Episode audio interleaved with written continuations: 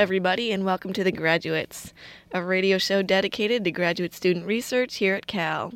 You're tuned to University of California and listener sponsored KALX Berkeley 90.7.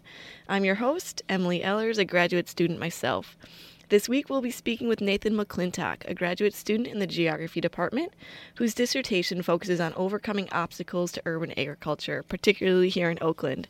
It's good to have you with us, Nathan. Thanks, Emily. Well, can you begin by laying out your work? What exactly are some of the obstacles to urban agriculture in low income areas? Uh, sure. I'm looking at, um, well, I'm in geography department, but I spend a lot of time in city planning. I spend a lot of time in the environmental science department as well. So uh, I'm pretty much doing an interdisciplinary project that's looking at um, obstacles, whether those obstacles are uh, questions of zoning or planning or land cost, but also looking at sort of environmental obstacles, which might be soil contamination. Um, there are, most urban agriculture obviously would pop up on uh, vacant parcels, and a lot of these vacant parcels are found in low income neighborhoods, but also low income neighborhoods are often zoned industrial. And so, as an industry has sort of uh, moved out of these parts of um, I'm working in the Oakland Flatlands. So as industry has moved out of the Oakland Flatlands, uh, there's land that is available that community members are interested in, in, in, starting to garden on.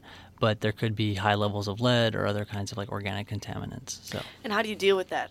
Uh, well, I'd say the main thing that you deal with first is uh, kind of doing a uh, precautionary assessment, looking at uh, the land use history, first seeing how it was zoned, then trying to get a, some kind of land use history, whether that's looking at old tax records or looking at uh, old fire insurance, this, these Sanborn maps, these old fire insurance maps, to see actually what kind of physical structures were there, if there were ever any. Uh, you can look at old aerial photography uh, to see if there were structures on the given parcel, um, and if there were, and they're no longer there, and the and the, and the parcel's still vacant, that means it was bulldozed or torn down. So you can assume that you know there's probably a lot of lead for example, if it was an old wooden structure, they used lead paint up um, for many years. And so, if it had burned down or if it was bulldozed, there's actually going to probably be a high lead level. If you find, according to the land history, that it was some sort of industrial use like a you know an auto body shop or some sort of factory or something like that there's a good chance that a lot of solvents or whatever may have spilled onto the soil there and so i would say for most um, uh, community organizations that are advocating urban agriculture, urban gardening, doing gardening actually in the soil on those places that actually had been industrial would be a bad idea. And so you'd want to take other precautionary approaches, such as building raised beds or like planter boxes or something like that. But uh, it's better to err on the side of caution. So that's kind of what my, my research is about. It's really about doing some of this legwork that these community based organizations aren't really going to have the time or money to, to do. And so, really, to create a portfolio of available vacant land in Oakland, first to say how much is there, how much food could we potentially produce for the city, and then narrowing that down to say, okay, here's 20 sites. We're going to do some deeper land use inventory, land use history, and some soil testing on those sites. And then, based on that, and based on the needs of um, the community advisory committee, we're going to really narrow it down to say five sites that we're going to really move on and try to get the city to uh, switch over to the parks the, the, parks department or something but with a specific focus on using for uh, urban food production how much food can they produce in Oakland, in the flatlands of Oakland? Yeah, so that's. I mean, I haven't gotten that far yet in the in the uh, in the research.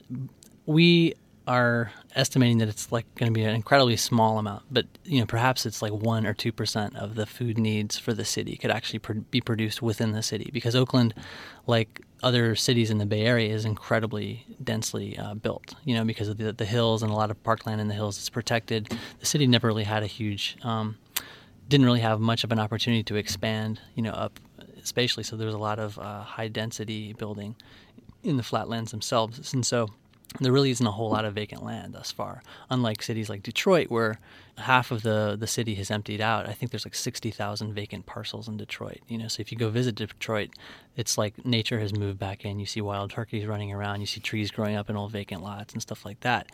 So you have these more spacious areas. Urban agriculture really could feed a lot more of the city. In a place like Oakland, because it's so densely uh, built, it's not going to provide a huge amount on the vacant lots themselves. If you think if you t- if you look at rooftop gardenings and, and, and the potential for rooftop production, then you could grow actually a lot more food. But hopefully we'll be able to you know say that we could produce one to two percent of the food needs for the city. I guess the point is that for urban agriculture, it's not so much about just food production, but it's all these other services that urban agriculture can provide. So you've got open space, providing parkland in, in, neighborhoods where there really aren't parks. So there's open space. Um, there's all the sort of ecosystem services that go along with open space, whether that's like providing habitat for different biodiversity for birds or for animals. But I think the most important part, the most important role for urban agriculture in a place like Oakland is really just to provide um, education to students, to community members about where their food comes from. So they actually get the opportunity to engage in food production and to see, okay, this is what a seed is, and this is what happens when you plant the seed, and here's actually where you get, you know, a carrot from. Um, so many people are disconnected from actually participating and understanding where food comes from. So there's that aspect, this educational aspect that can be tied into you know student groups or community groups or after school programs, so kids actually can be there. If we talk about um, food systems localization and trying to grow more food locally for the city, most of that's going to take place out in the peri-urban areas, out in like rural Alameda County. And there's actually a tremendous amount of farmland in eastern Al- Alameda County. So a lot of that production could actually take place in the sort of nine county Bay Area but in the rural in the rural parts. But in the cities themselves, it's still important, I think, to have these sort of like pilot projects, these like little lighthouse projects where you're showing people what it means to actually produce food. I think that's this other part that's more difficult to quantify. You know, so we can quantify. Okay, here's how many pounds of food we can produce, but how do you actually quantify like the uh, educational impact?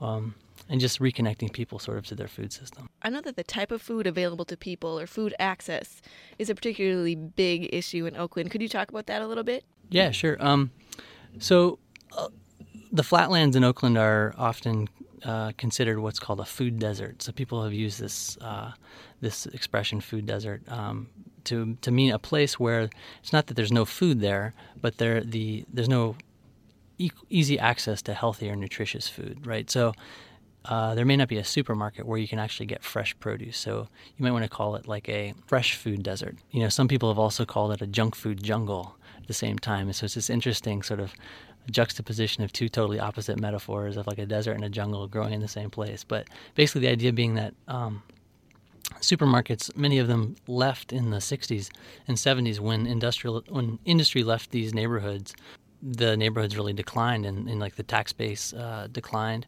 people moved out industry moved out and you know a lot of these uh, supermarkets moved out as well these same supermarkets that had come in in the 30s and 40s and put, pushed all the mom and pop stores out of business then failed themselves basically leaving like a, a food access desert you know so what came in in the wake were either fast food joints or liquor stores. And the liquor stores do sell food. They sell some of the liquor stores sell like canned food and stuff like that. But to actually access fresh produce, like fresh fruits and vegetables, is pretty difficult to find in a place like the Oakland Flatlands. And this is what's happening in the Oakland Flatlands is pretty common across low income areas across the U.S. and and to a lesser extent in Canada. But you find it in neighborhoods in um, San Francisco too, like Bayview Hunters Point. Um, you find it in other parts of the Bay Area and parts of LA, et cetera.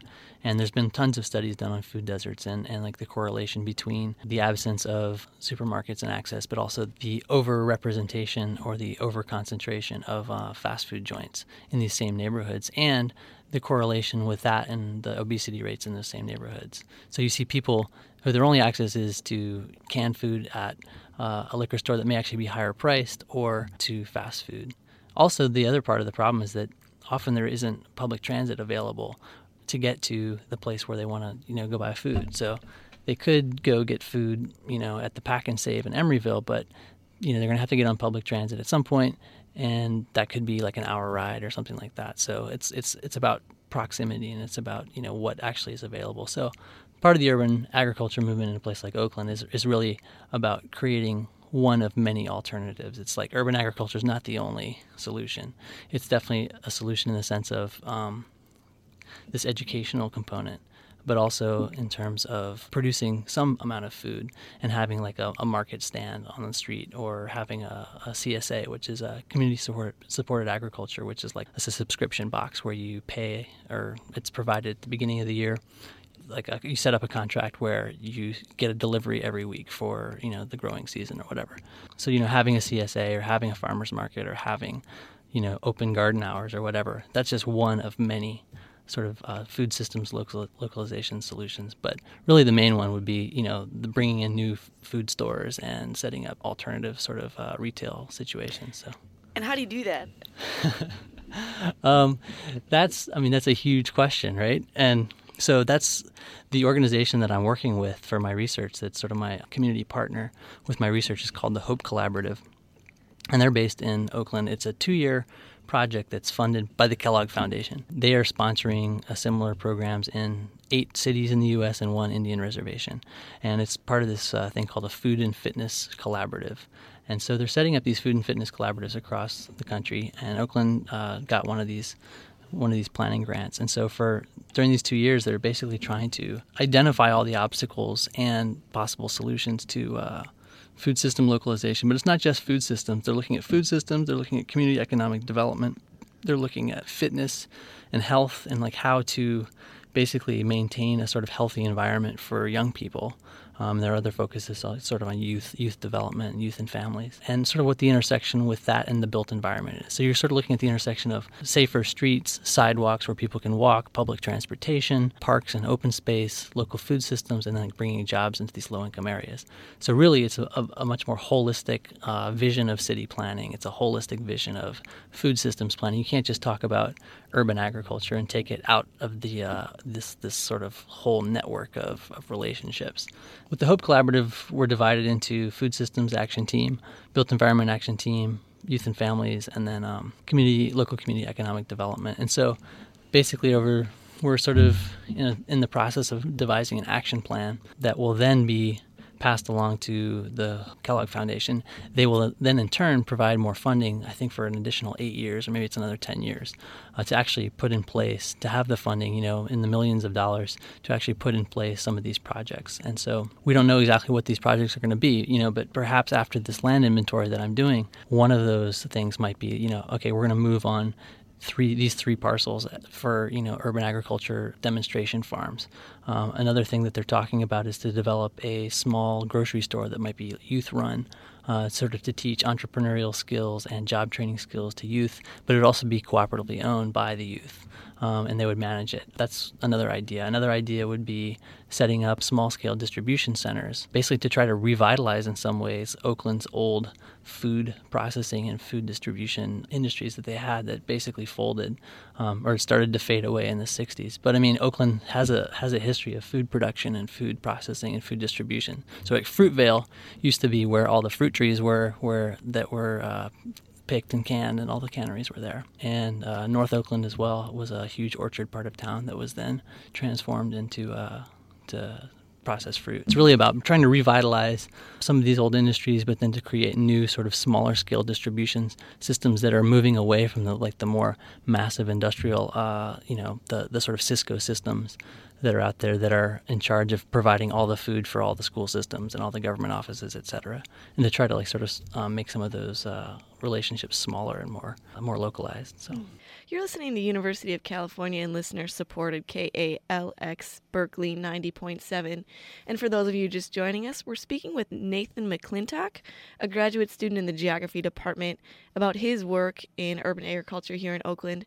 Now, Nathan, could you speak about what's going on on campus, what UC Berkeley students are doing? There's a, uh, a, lots of undergrads who are who are taking part in urban agriculture, and I've uh, for the last three years taught a class in ESPA 117, which is uh, I think formally on the books urban garden ecosystems, but for the last couple years we've called it urban agriculture just to be more encompassing and, and look more at, at the uh, policy and social science and sort of public health aspects of urban agriculture. And, and it's a class that um, we've largely changed the syllabus for how it you know how it's been taught in the past. In the past, it's really just been about the sort of ecosystem, ecosystems in a urban garden, looking at the insects and things like that. But we've tried to you know look at the different roles that urban agriculture plays, not only in the U.S. and in, and in locally, like in Berkeley and Oakland, but also in the developing world. You know why urban agriculture arises in in the slums of Nairobi or or Mumbai and looking at sort of these processes of urbanization that are taking place and how people are turning to urban agriculture as sort of a coping strategy. But then also looking at urban agriculture in, in the U.S. and sort of how it's arising. These food justice uh, projects are arising for similar reasons, but also arising in these uh, sort of post industrial landscapes. And as capital and as uh, businesses have moved out, there's these spaces that are opening up, and there's also these these needs opening up, such as food access, and so urban agriculture sort of sprouting up in these places.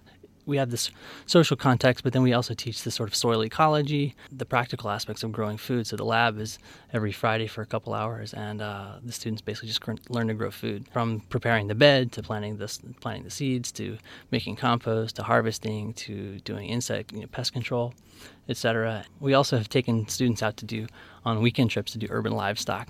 We can actually keep urban livestock on the uh, the garden. The garden's over here at the corner of Virginia and Walnut, which is just uh, just north of the Oxford greenhouses. So you should stop by sometime. Can anybody come? If yeah, I garden, I yeah. Um, if you're a student, you can uh, try to get in there to garden. There's usually open hour, open hours on Sundays from I believe one to five.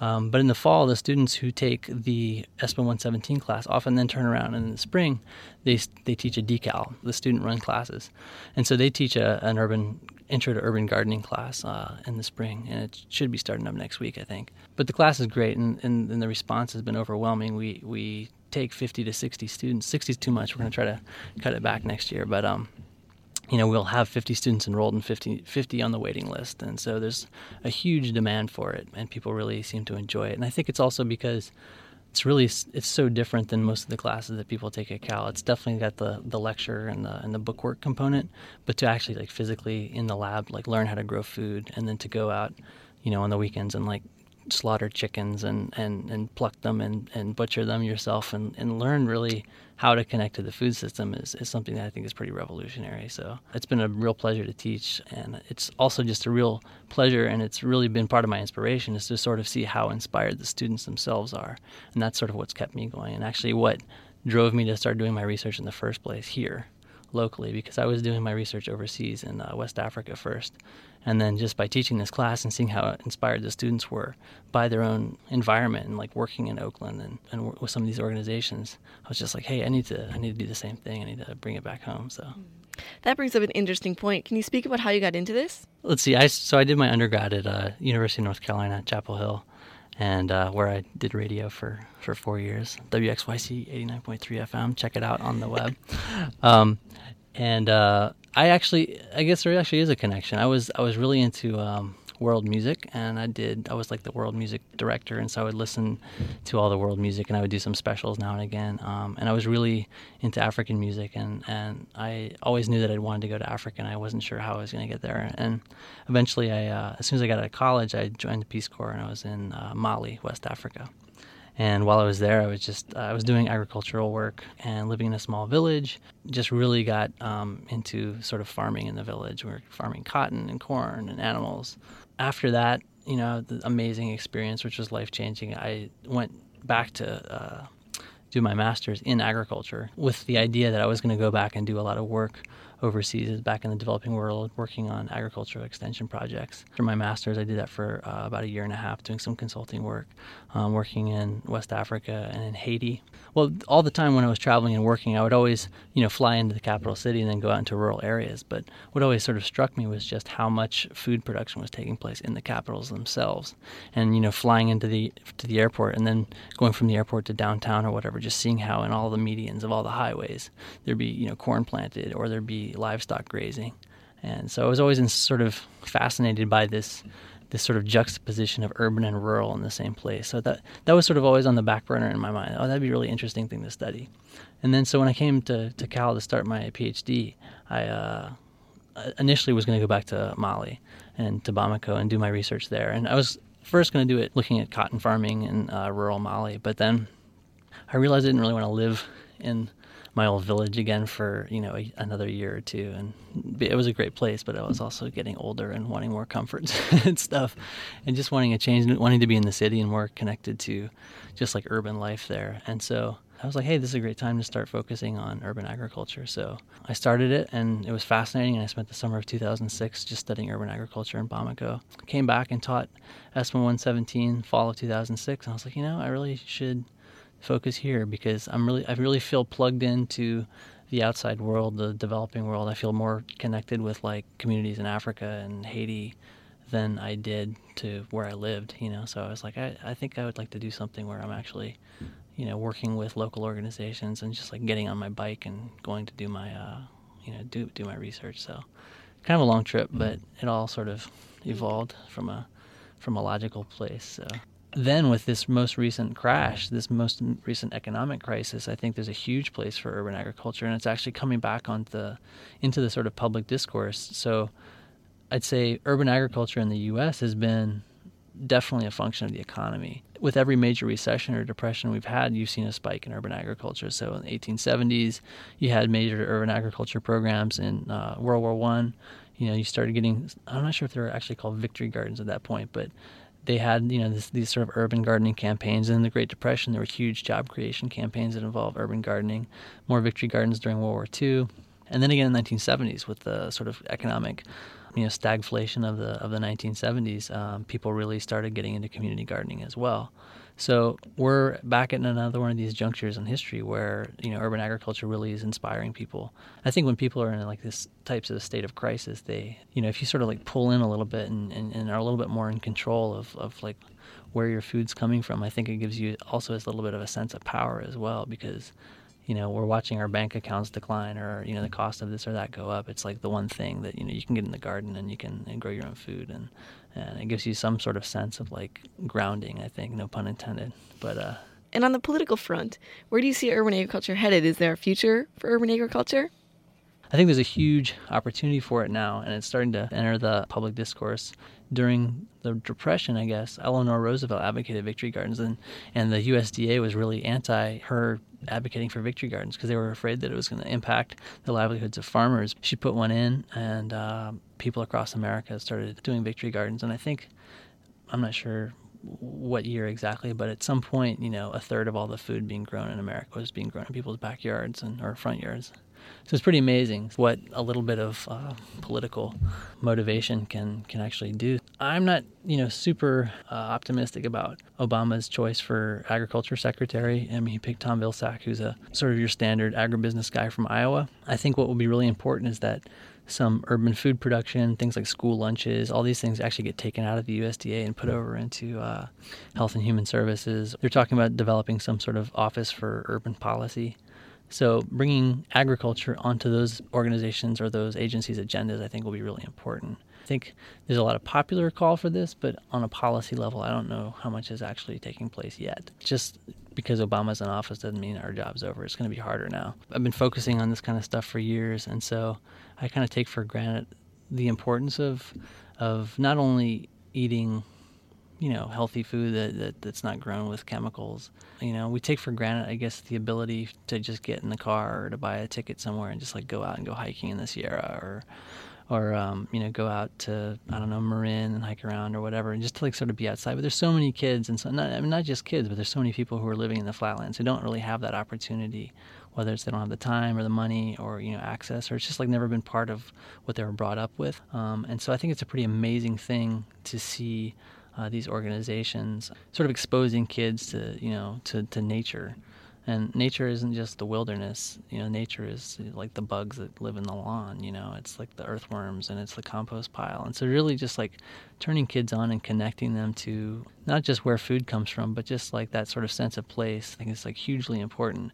And uh, i was working this summer with uh, the oakland food connection which is a, a great organization that does mostly work in east oakland um, run by a guy who's actually from East Oakland, and uh, he's been not only teaching students about growing growing the food but also preparing it you know? So he'll grow food and then harvest it and then like whip out the little propane stove and they'll and they'll whip something up you know and throw some garlic in there. And just like watching the kids get excited about cooking is really really inspiring. But it was also really inspiring. I was i helped them uh, put up some uh, a raised uh, a rooftop garden in east oakland at a middle school. And it was just really inspiring watching uh, these little kids build these boxes, these planter boxes, especially the little girls, because they, you know, never really been given the opportunity to like pick up tools and you know cut wood and hammer and nail things together. And you know, you watch how tentative they are at the beginning and like how awkward and clumsy they are and how sort of disparaging they are about like, oh, I can't do this. But you know, within you know a couple hours they're just like wielding that hammer and you know pounding those nails and you know building that box and just the sort of confidence that you see from them taking part in that is really really inspiring so i think the combination of i don't know getting kids and, and adults just to sort of like work with their hands again as well and like reintegrating our minds and bodies i think is a huge part of what urban agriculture has to offer and i think that's something that again we can't really place value on but that's a huge part of the story Awesome. It's nice to, to do work that uh, I feel like is meaningful and is actually applied to. I mean, I've had people say, "Wow, what you're doing sounds so practical," and mm-hmm. it's not. Uh, I mean, this this show is dedicated to, to graduate research, and I it, you kind of i mean maybe in a place like city planning you guys do um, practical applied research but in most of the social sciences and geography is sort of a weird hybrid but i would say it leans more towards social science here at berkeley. It's pretty you know i kind of had to fight tooth and nail to to do to design my research in a way that would sort of satisfy the not necessarily demands of individual professors but just kind of like the the disciplinary demands of what human geography is to do that and to actually do applied research or sort of kind of go counter each other. A lot of the social sciences look in, in, from a reflective or critical perspective of something. You know, they would say, well, you should go and study these urban agriculture programs and, you know, tease them apart and see, basically critique them to, to show how they're not good. And uh, I think that's important, and it's in- incredibly important to be constantly critical of these things. But to do that, I mean, you risk paralyzing and, and, and, and you know just sort of like leaving depressed. And so mm-hmm. I wanted to do something that was simultaneously critical, but at the same time, you know, useful and engaged and participatory. I think it's you know really important to try to always keep in mind of like how is my research actually going to be applied? Like what is this? What's like how is this ultimately going to serve the community who I'm studying? Mm-hmm. I was hard, you know, I, I felt when I was doing my research in Africa, I didn't feel like I could walk away from there saying like, you know, yeah, my research is going to help you at, here, here's how X, Y, and Z. You know, I just felt like in the end, like I'm just going to be wasting these people's time, and then. And I think that's one of the main like criticisms of academia. You know that it is disconnected from any. Absolutely, you know. Practical and, reality or. Yeah, and that's it's interesting because you know you have this is Berkeley's a land grant university, which is you know they were set up by the government in the 1800s to you know do agricultural and natural resources uh, research and extension. And extension being the key key part here, you know, of taking the knowledge that's developed and actually, uh, you know, distilling it and then sort of disseminating it out to the public. And you know that whole model has changed a lot, so that it's actually a lot more participatory. And there's like on-farm research, and the and the farmers themselves are helping come up with the research questions. But Berkeley, believe it or not, still is a land grant there is this sort of mandate to do work that should be extended to the public in a way. And I, I feel like, uh, you know, so the social sciences could certainly benefit from that sort of extension model of, uh, you know, doing work that then is distilled into a way that people can understand it. Because if I don't know, you know, if you're not a social scientist and you read a social science article, it's just total gibberish and jargon.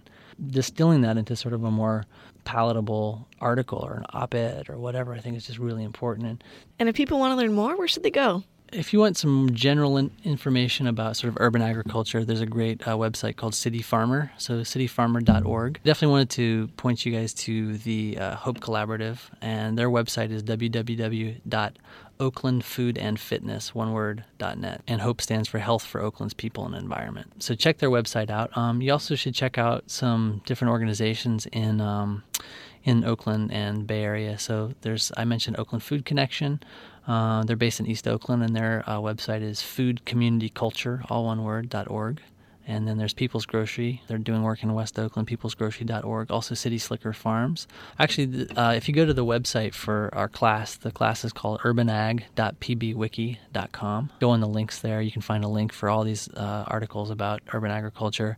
Um, there's a bunch of slideshows on there. You can you know see slideshows of our field trips to go killing turkeys in West Oakland and things like that. But also, there's a bunch of links to uh, organizations both in the U.S. and abroad that focus on urban agriculture. So. Excellent. Well, thank you so much. All right. Thanks, Emily. You've been listening to The Graduates, a radio show dedicated to graduate student research every Monday from 12 until 12:30 on KALX 90.7, University of California and listener-supported radio.